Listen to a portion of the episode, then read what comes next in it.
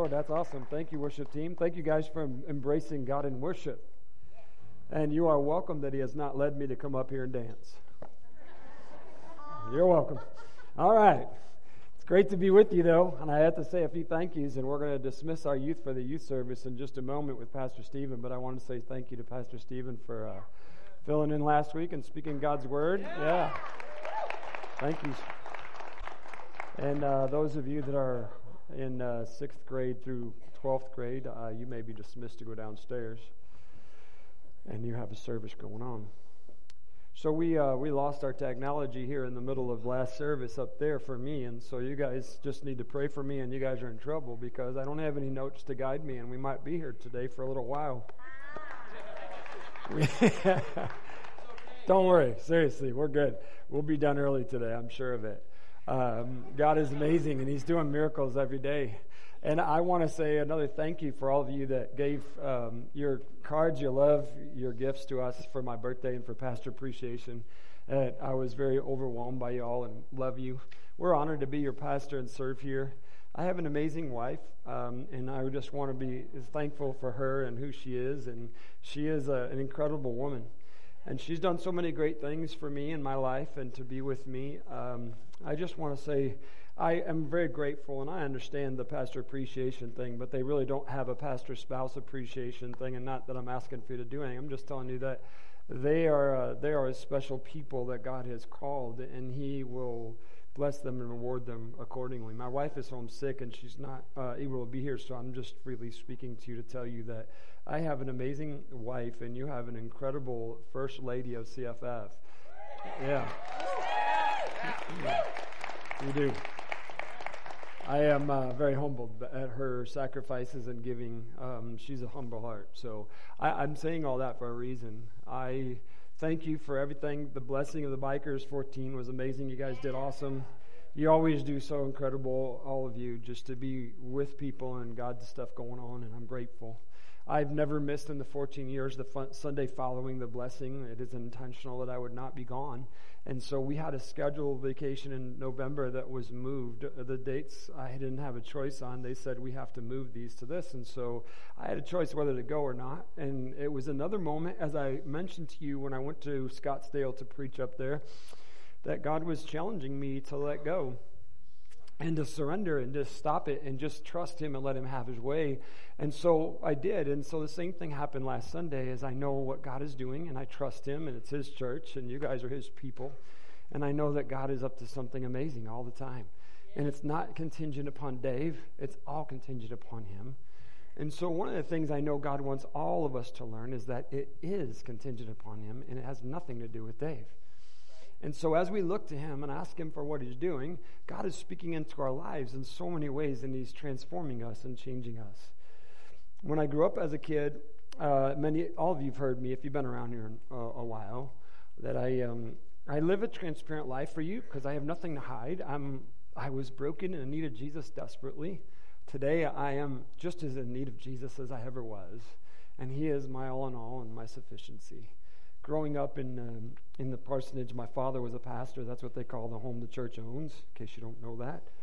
Um, I was number four of six kids. We grew up in Inkster, Michigan, which is a suburb, um, I mean, um, in the metropolis of, of Detroit in uh, Michigan. And um, predominantly African American community.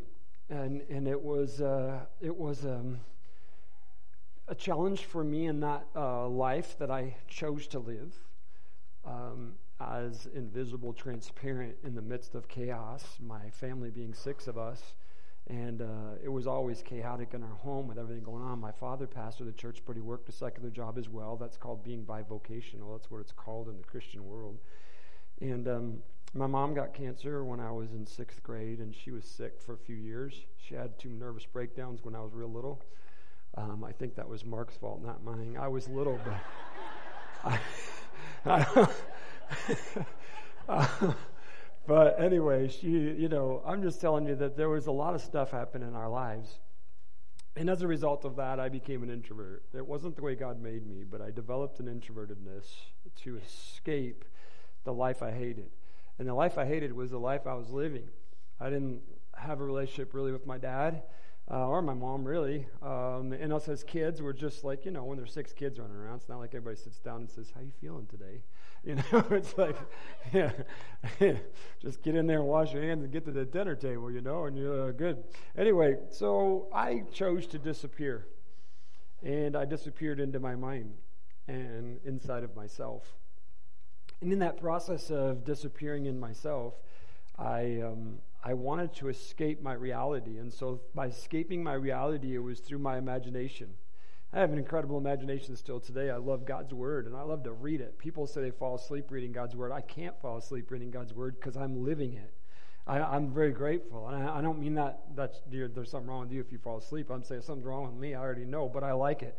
All right. So I read God's word and I'm in that stuff that's going on and it gets my adrenaline pumping and stuff. And so some good things happen in my brokenness that God's using today. But in my brokenness as a child, I had uh, a bedroom in the basement of our home. And so, uh, those of you from Tucson, they actually build stuff under the house. So, yeah, anyway, uh, I was down there in the basement, and uh, I escaped my life through sports, outdoors, through magazines of uh, like Outdoor Life, and if you know that stuff, Field and Stream. I love the outdoors, and so one of my escapes was to get out there or to dream that I was out there. So as a kid, I had all these ideas in my mind of going out west, of being in Colorado and Montana, Wyoming. Never thought about Arizona.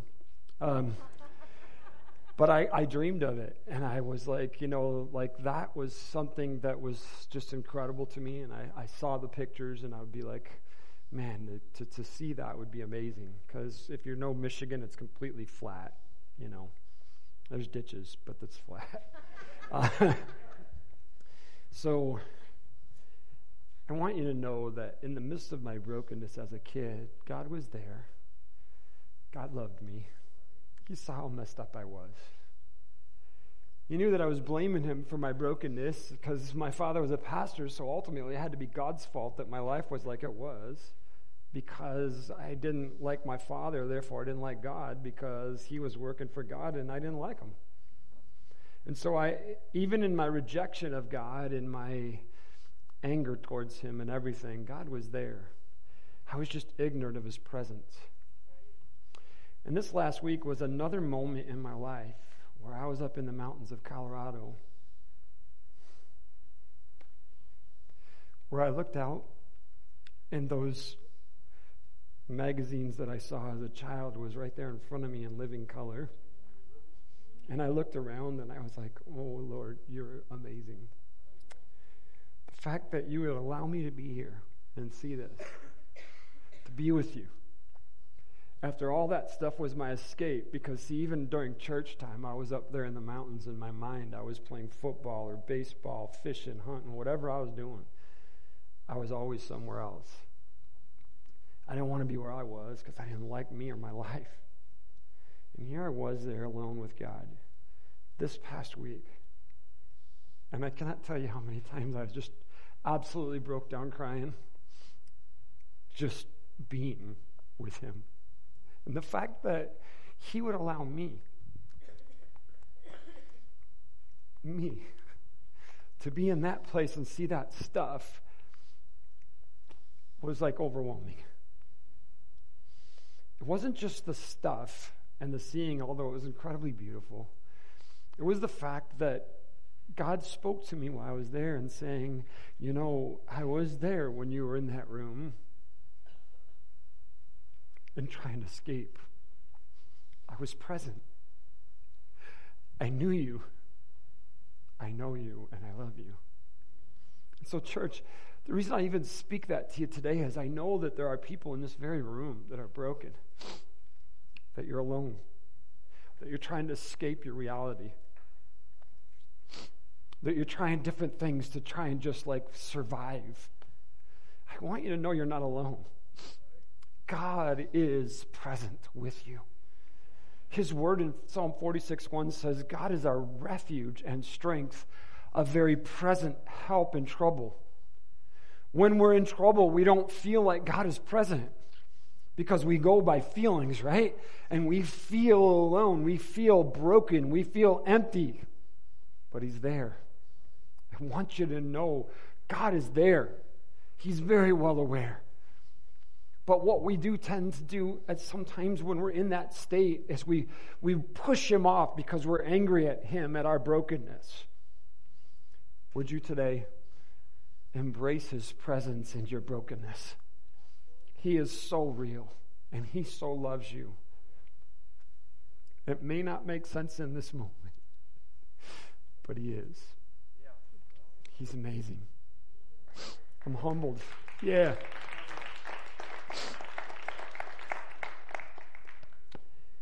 So, Father, I just want to pray right now before we even read the scripture here for my brothers and sisters in this room, those that are watching online, those that will hear it later in the week.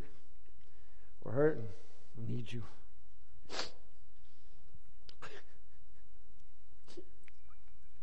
Let everyone that hears my voice right now understand that, that you are present, that you love them, that you are healed, here to heal, to embrace, and to be. So, God, we give ourselves to you in this very moment as we share your word. Light it up inside of us and challenge us, we pray in Jesus' name. Amen. Thank you, church. He's amazing. He's so amazing. I love him and I am more humbled at who he is than ever before. Um, so undeserving of that amazing love. I told those guys when I got to Colorado this week, um, there was some people we met for the first time there. And I told them, like, look, I just want you to know up front that more than likely you're going to see me cry this week. All right. and I said, it's okay. This, I'm very passionate and I'm emotional and I'm driven by everything that God's done in my life and the things that He has for us. And so just like leave me alone. It's okay. I'll be fine. All right. You know, uh, I just want them to know it's the way it is. And, and, and I want you to know that the reason why that is, is because of everything I held back in me for years and pushed all that down and, and like my introvertedness and my lack of emotion, my lack of, because none of that was who I really was. God made me a passionate, emotional guy. And man, when I began to fall apart in who I thought I was and be built up by who He made me, it just comes out of me. And so, yeah, don't be uncomfortable, guys. It's okay. I am a man. I'm happy to be a man, and I'm okay with crying. I'm okay with all of it. God's amazing. Yeah. Doesn't mean you have to. It doesn't mean you have to cry, so to be a man or nothing. I just saying. I'm going to. So I told him, and I, I did it. I, I proved it to him. I, thank you, man. I appreciate it. I uh, I was crying my eyes out like a few times. Just how can you not when like the creator of the verse says, "I love you." It's like crazy. So there's these amazing scripture that God has given to us, church. And he has me in uh, a burden that he's laid on my heart for us, for his people, that is very strongly upon me. And I share it with you uh, with the joy at the knowledge of your reception of his word. I am a blessed pastor to have a church full of people that are willing to hear God's word and embrace it and not run from it. And I want you to again today because what I'm going to share with you today may be sounding a little harsh, uh, but it's not because Dave's being harsh, it's because it's God's Word. And God's pretty straightforward with us. And He wants us to understand His love for us, but that He is God. And He has something to say. So when we turn to the Sermon on the Mount where Jesus is speaking, and we see some of these words that Jesus preached on that most important moment, that He was speaking a word to us we read these scriptures, I find these to be some of the more um, nerve wracking, jolting words that you will hear. And here are the words of Jesus found in Matthew 7. Not everyone who calls out to me, Lord, Lord, will enter the kingdom of heaven. So please hear that, church, that one statement that he makes. Not everyone who calls out to me, Lord, Lord, will enter the kingdom of heaven. So there's something important about that because, see, when someone is saying, Lord, Lord, they are making a declaration that they know who He is. They know He's Jesus, they know He's the Savior. they know who He is. He says, Not everyone who knows who I am or will call out to me is going to make it into heaven. All right, so right there, when I read those words, we all need to be paying attention and we ought to be a little bit um, conscientious in the moment. He's not finished when he says this, and this is why it's so important for us to hear exactly what he says. Not everyone who calls out to me, Lord, Lord, will enter the kingdom of heaven. Only those who actually do the will of my Father in heaven will enter. Not just the words, it's the do. Church, it's living the life that the Father has called us to live. You can talk about it all you want to, and you may know who Jesus is. That doesn't get you there. Hey, there's people that know who He is, but they're not making it. Jesus is telling us this. It's pretty important to know what we need to know to get in then. Because I don't know about you, but I want to go to heaven. and here's what he's telling us not everybody that says, Lord, Lord, is going to make it. Only if you do the will of the Father. On judgment day, many will say to me, That's pretty crazy when you heard that. On judgment day, many will say to me, Not a few, not some, many. Many. Lord, I don't want to be one of the many. Lord, Lord, we prophesied in your name, cast out demons in your name performed many miracles in your name. But I will reply, I never knew you. Get away from me, you who break God's law. So, pretty, that's not a rah rah little section of scripture where you just all came in and feel therapeutically blessed and you're ready to go home. That's a pretty potent thing that was just said to us. Jesus is telling us, you know, there's a lot of people that think they're going that aren't going to make it. And they think they're going to go because they've done stuff. Are you hearing me, church? They think they're going to go because they know who He is and they've done some spiritual stuff. He said, The only ones going are those who do the will of my Father in heaven. So you could prophesy, you could perform miracles, cast out demons and not make it to heaven. Because people are going to use that as their reason, their validation, their argument on Judgment Day. I should be going in. Look what I did. Look what I did. You see, church, sometimes we can misinterpret the fact that God is using us for something to make it like I am something. Because God works through you does not mean you're anything. It does not mean you're spiritually right. Does not mean you're spiritually powerful. As a matter of fact, you're not. If God is doing something through you that is impacting someone else, it's still God. He's just using you. We need to be usable, but we cannot carry our spirituality or weigh it upon what God is doing through us. Because I'm your pastor or preach God's word doesn't make me spiritual. The only thing that makes me spiritual is being in relationship with the Father through Jesus Christ.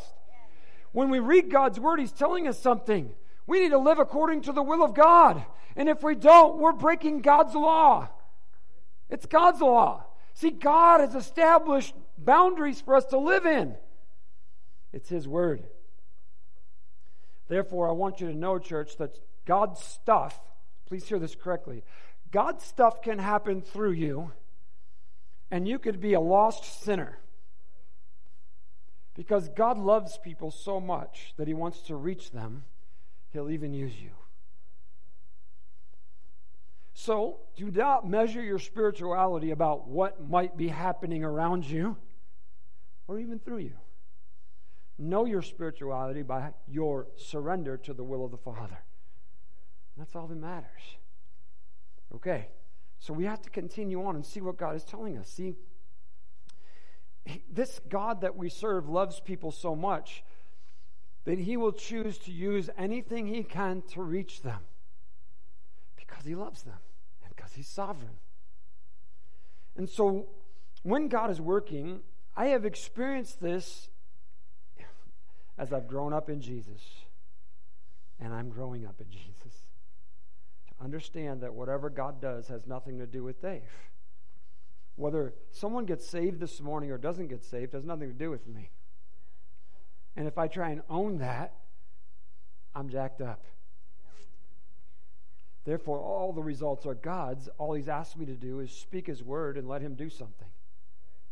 So that's what we're doing. We're declaring God's word to you so that God Himself can do something in you.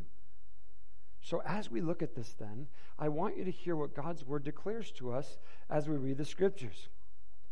1 John chapter 3.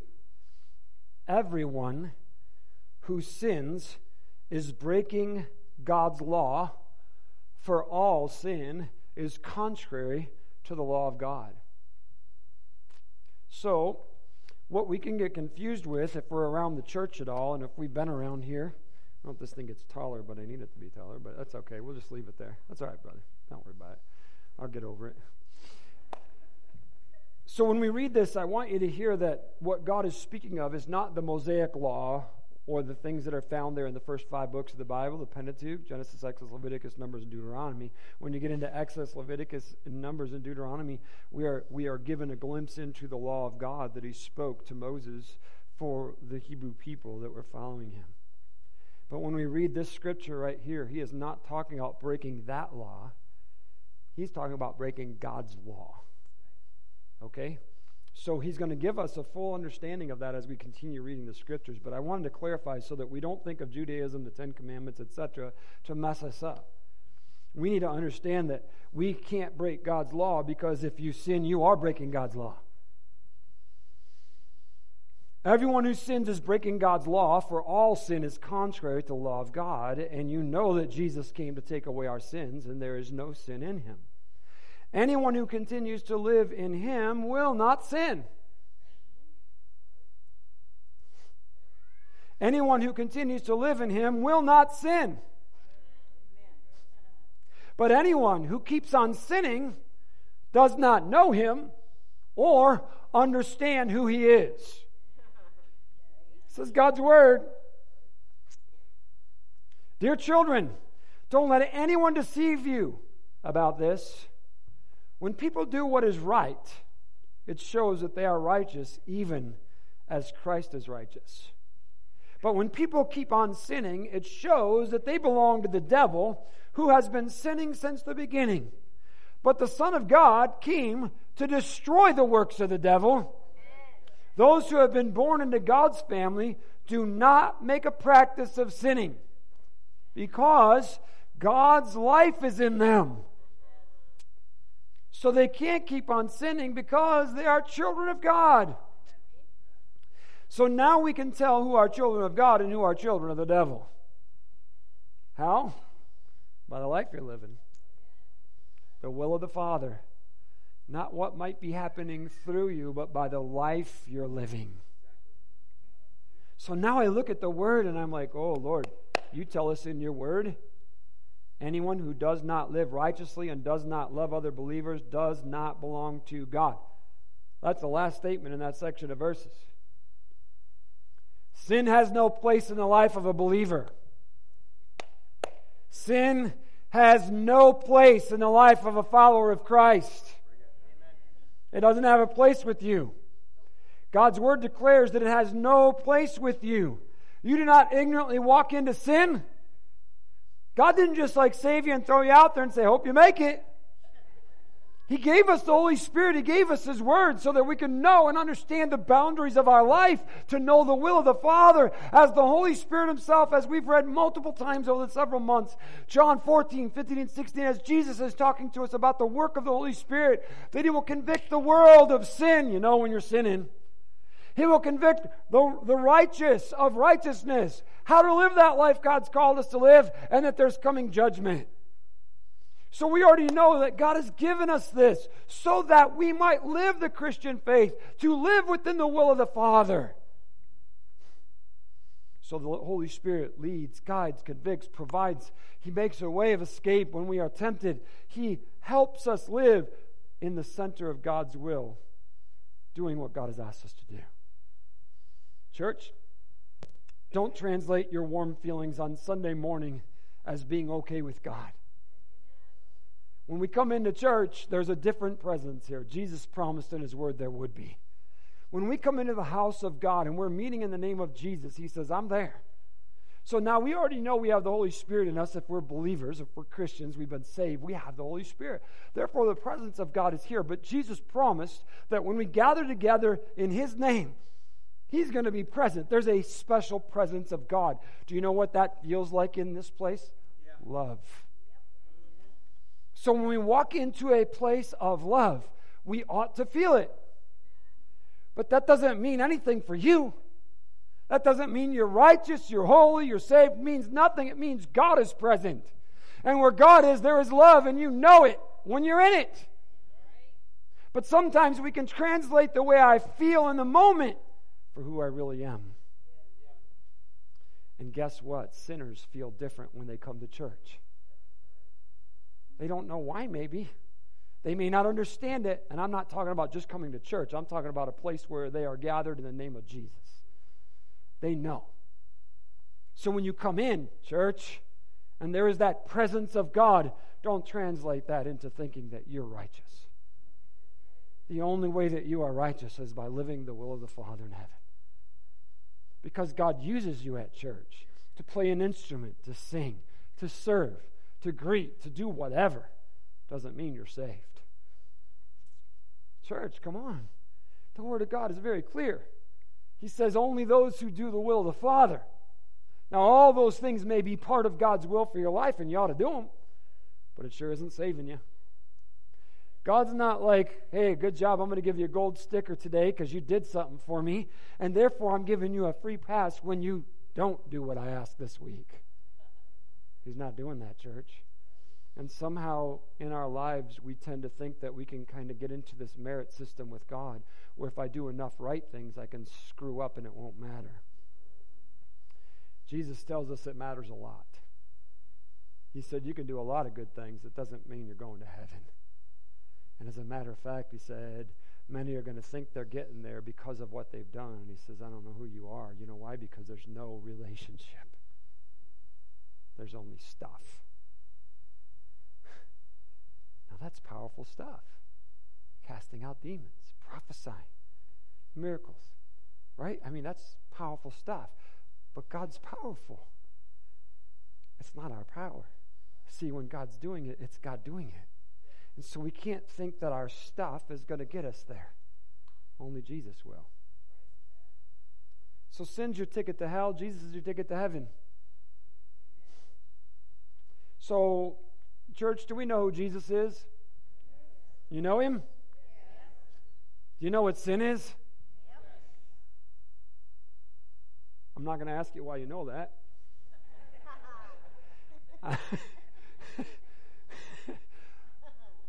I do think sometimes in the church we do struggle with what sin is. I do. Um, because I think we don't really want to see sin for what it is. And I, I once again want to turn to God's Word, not a theological definition, not this, hey, this is Christian faith, faith yeah, this is Christian faith fellowship. That's who we are. Uh, we, we don't want you to believe what we believe. I don't care about that. I want you to know what God says because this is what matters. And when I turn into God's Word, He makes it very simple for us always because God's not trying to screw us up. God's trying to redeem us. He loves us. And so listen to the statement that the Apostle James makes in the fourth chapter. This is what he says Remember, it is sin to know what you ought to do and then not do it. that's pretty amazing, isn't it? Is that simple or what? Remember, it is sin to know what you ought to do and then not do it. Oh, okay. So let me ask you two questions. Are you doing what you know God has asked you to do? All of it? Are you doing everything God has asked you to? I'm not trying to tell you the answer is no. I want you to say yes. Are you doing everything God has asked you to do? Here's a second question then.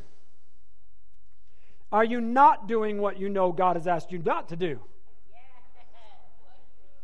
Yes. Are you not doing what God has already asked you not to do?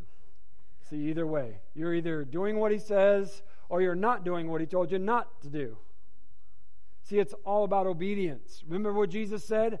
The only way you're getting there is by the will of the Father and by doing what He says. James says if you don't do what you know what you ought to do, it's sin. Therefore, if you know God's asking you to do something, you're not doing it, you're a sinner. You're not going. That's God's word. That's not Dave judging you. That's God's word. If you know He said don't do that and you're doing it, what are you doing? You're flipping God off. Aren't you? If He says don't do that and you say I'm doing it, if God says do this and you say I'm not, that's sin. That's sin, church. See, it's funny is because, and I understand your reaction when I say, you know, it's flipping God off. We would like, we would never do that. Are you kidding? What do you mean? If He says do this and you don't, what are you doing? You're just saying, uh, no, uh, uh, uh. I'm God, not you. See, that's sin. Now, then, I read this again, I'm thinking, Lord, we're in trouble. No, I mean, seriously, we're in trouble because Jesus said it to us in the Sermon on the Mount. Many will say on that day, Lord, Lord. I'll say, I don't, I don't know who you are. You're out. So that should be a moment of like somber reflection, asking the Holy Spirit right now within us, like, Lord, is it me? What are you basing your faith upon? So I look in the Word and I see that God Himself has created boundaries for us. Remember, He said, you, you break the law of God, you're sinning. So let's get a picture of the very beginning. Um, here's God. He creates Adam and Eve and He puts them in this place and He goes, All this is yours. You have dominion over all this. I want you to go out and just like enjoy it, live in it. The fullness, it is yours. I give you authority over it. God did that. He gave us this planet and everything on it. And he said, It's yours. Have at it. But there's this one tree. Don't touch it. All that's yours. Don't touch that. What do Adam and Eve do? Adam and Eve, they go right up to the place where God said no and step in. What is that? What is that? Sin. It's like stepping in where God says don't. And they stepped in. And oh my goodness, what a step that was. So here was God's plan, all of this. And we said, yeah, we'll do ourselves. We'll do this. And all of humanity was trapped in the no of God. You hear that? Like crazy, isn't it? All that was yes. This place was no. And sin entered the world, and we were trapped in the no. No longer could we experience the yes. We lived in the no, desiring the yes, trying to find that yes, experiencing stuff, trying things to experience and feel the yes. But it's no, because it's brokenness and it's sin and it's empty, hollow, and has no place in us. And there we were. And God said, I'll make a way. I'll make a way. I will get you out of that area that you are confined in, and I'm going to bring you back into my yes. So Jesus came down and lived in the no. He that knew no sin became sin for us, so that we through him may be made righteous.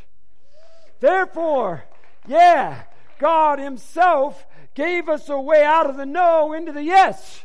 And it is only through Jesus Christ we get there.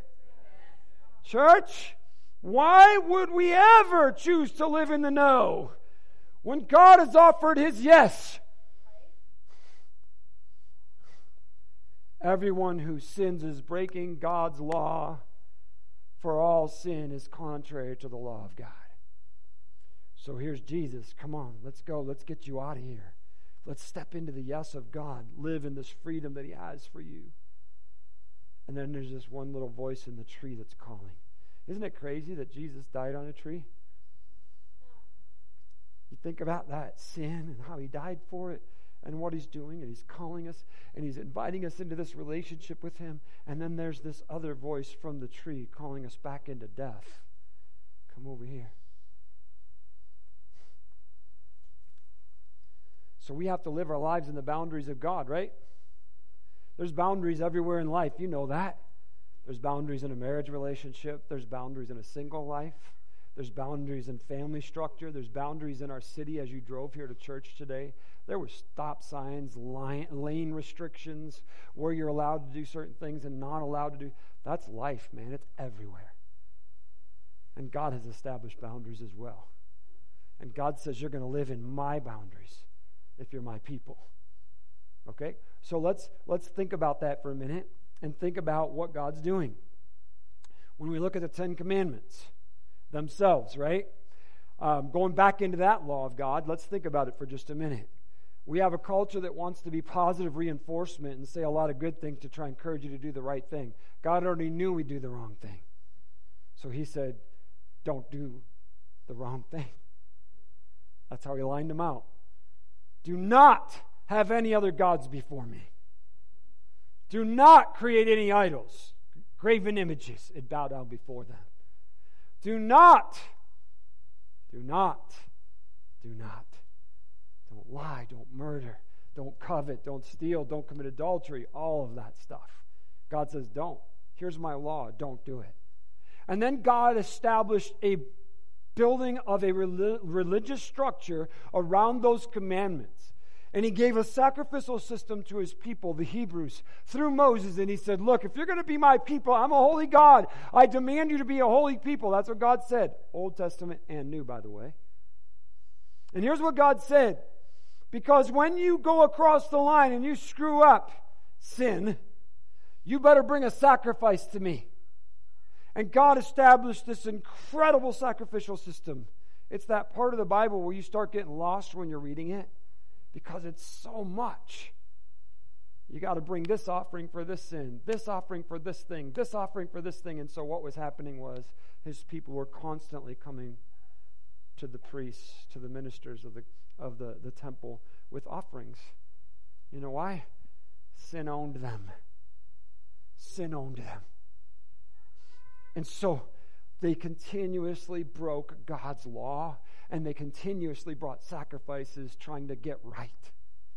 And it was a never ending process. So, as we read that and we look at the scriptures and see what's going on, the people could not live within the boundaries of God. This is what the Word of God declares to us in Romans 5, verse 20. God's law was given so that all people could see how sinful they were. you hear that? That's pretty cool. He's like, hey, God gave us these boundaries just to show us how screwed up we are. Like, live here, and we're like, I can't. I want to, I can't. I'm trying, I can't. God's like, hey, here's the law. You must live here. And we can't do it. We're like constantly bringing sacrifices. Can't make it happen. No matter how hard they tried, they could not live it. And God was saying, look, I have a commandment and a demand. And you got to live my way. Couldn't do it. So let's just think about a football field for just a second. But imagine that that flat surface was turned up like a peak. And we're supposed to play the game on that with the boundaries. And no matter what we do, we're just sliding out of bounds. Sliding out of bounds, trying to climb up, trying to do stuff. Can't function, can't do it. That's what he's telling us. The law was telling us look, this is where you're at. You're trying to live like I said, you can't do it. No matter how hard you try, you can't play football on a field like this. You can't live life without sin and your brokenness. Jesus came. And when Jesus came, he leveled the field for us. He invited us in the, the center of that place and said, Here's the boundaries God wants us to live. It's in the will of the Father. And He wants you to live right here with a goal in line that is Christ likeness as we go forward with Him. And the only way that it is possible is because Jesus Christ did what we could not do for ourselves, and he became the living sacrifice that ended all sacrificial systems as Jesus Christ, the Lamb of God, took away the sins of the world. That sinless Savior took it all upon himself. Do you not think that God wants to demand something of us if he did all that for us? How in the world do we think we can just play around with this? Let's continue reading in Romans 5. God's law was given so that all people could see how sinful they were. But as people sinned more and more, God's wonderful grace became more abundant. Thank you, Jesus. so just as sin ruled over all people and brought them to death, now God's wonderful grace rules instead, giving us right standing with God and resulting in eternal life through Jesus Christ our Lord. Thank you, God. Thank you, God. Jesus tipped the field in our favor. Church, instead of looking at the field like this, or even like this, we ought to see the field now like this. Right? Like the only way out is to jump out. See, He's made a way for me to stay within the boundaries of God. God's not like leaving us out there like this so we slide off. He's made a way so that I can stay in. The Holy Spirit Himself is pulling us towards Himself. That the sin that is out there is calling to us and trying to get us to climb out. Man, if we would just see it that way and begin to understand this amazing grace that God has for us and the abundance of His mercy that He's called us into this life with Him. We go on into Romans 6, and the Word of God says, Do not let sin control the way you live. Do not give in to sinful desires. I'm in the middle of the field, and they're calling out, Come here. Come here. Like, why? What can be accomplished to any good over there? This is where it's all at. It's a relationship with Him. Do not let any part of your body become an instrument of evil to serve sin. Instead, give yourselves completely to God. For you were dead, but now you have new life. So use your whole body as an instrument to do what is right for the glory of God. Sin is no longer your master, for you no longer live under the requirements of the law. The Christian life is a free life, man. It's all the yes of God. It's the amazing yes of God. Stop looking at it like it's a no. It's a yes. I'm stepping into the fullness of what He has for me. Use your whole body as an instrument to do what is right for the glory of God. Sin is no longer your master, for you no longer live under the requirements of the law. Instead, you live under the freedom of God's grace. Well, then, since God's grace has set us free from the law, does that mean we can go on sinning? Exactly what it says. Of course not. You can't just jump in and out anytime you want to. That's what he's been talking about. You can't give in to the sinful desires that jump the ship. You stay where God's called you. You're no longer owned by that life, you're owned by Him. Well, then, after it says, Of course not, don't you realize that you become the slave of whatever you choose to obey? You can become a slave to sin, which leads to death, or you can choose to obey God, which leads to righteous living. Thank God. Once you were slaves of sin, but now you wholeheartedly obey his teaching that we have given you. Now you are free from your slavery to sin, and you have become slaves to righteous living. Yeah. Thank you, Jesus. We praise you, God. You're amazing. Yeah. You know Jesus? I know you know him. Are you serving him? Yes. All of God's will in my life, Lord, that's all I want is your will. Doesn't matter what does or doesn't happen through me, it's you that matters. And so, as we go into our action steps, I want you to know today is the day for you to receive forgiveness of your sins and to know that you're right with God if you do not know Him. Jesus Christ has made a way for you to start to live in the yes. God is present, He's calling, you need Him. I want you to know that Jesus Christ is the answer to your life and He's available to you. If you don't know Him, Make today the day you do. Amen? Those of you that do know Him, are you living your life within the boundaries that God has established for you? Two more follow up questions I asked you before.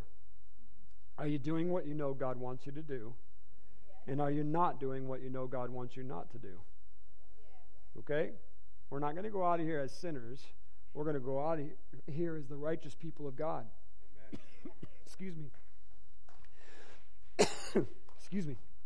It's time, church. It's time I'm choking up, so I guess we're done. if you would stand with me, we're going to respond to what God has to say to us.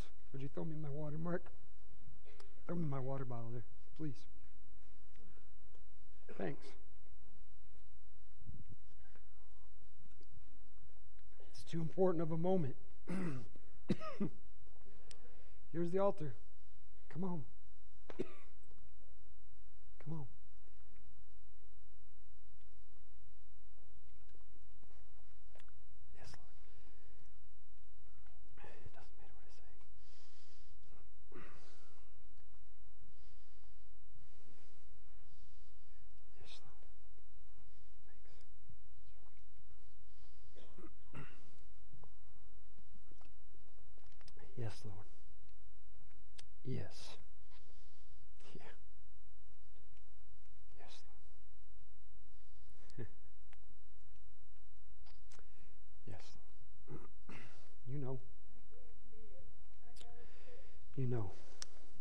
God's calling. Is calling. Listening. Father, we love you. We need you desperately. Lord, we don't want to weigh our righteousness on anything other than you. We want you to do great things through us for your glory, God. We want you to accomplish those things through us for you. But God, we don't want to weigh our spirituality on that stuff. We love you. We surrender to you and your will in our life. We want to say yes to your yes and no to your no. Will you do that, church? Yes to his yes and no to his no. That's the way we live. And that is the Christian life. And that is your ticket to heaven. Yes to his yes, no to his no. And we live in full obedience to that. So, Lord, we're all here. You know us. We bow before you. We stand before you. We are in your presence and we give ourselves completely to you in this very moment. I thank you for your word. The power of your word is amazing. We are humbled and blessed by who you are, God, and that you would ever care about our life. Thank you for bringing healing and wholeness and hope for us. In Jesus Christ our Lord. We ask this in your name, Lord. Amen. Amen. Those of you that are here at the altar, I don't want you to leave until you know you, you got what God has for you to get today. You've given him what he asked you to give to him. So I don't want you to just get up unless you're right and you're ready. But I want you to just know when you get up that everything is good between you and your God. He loves you. And those of you that are standing, God bless you. You're dismissed. Thank you so much for being with us as we worship our God. Let's go forth and be his people. Amen.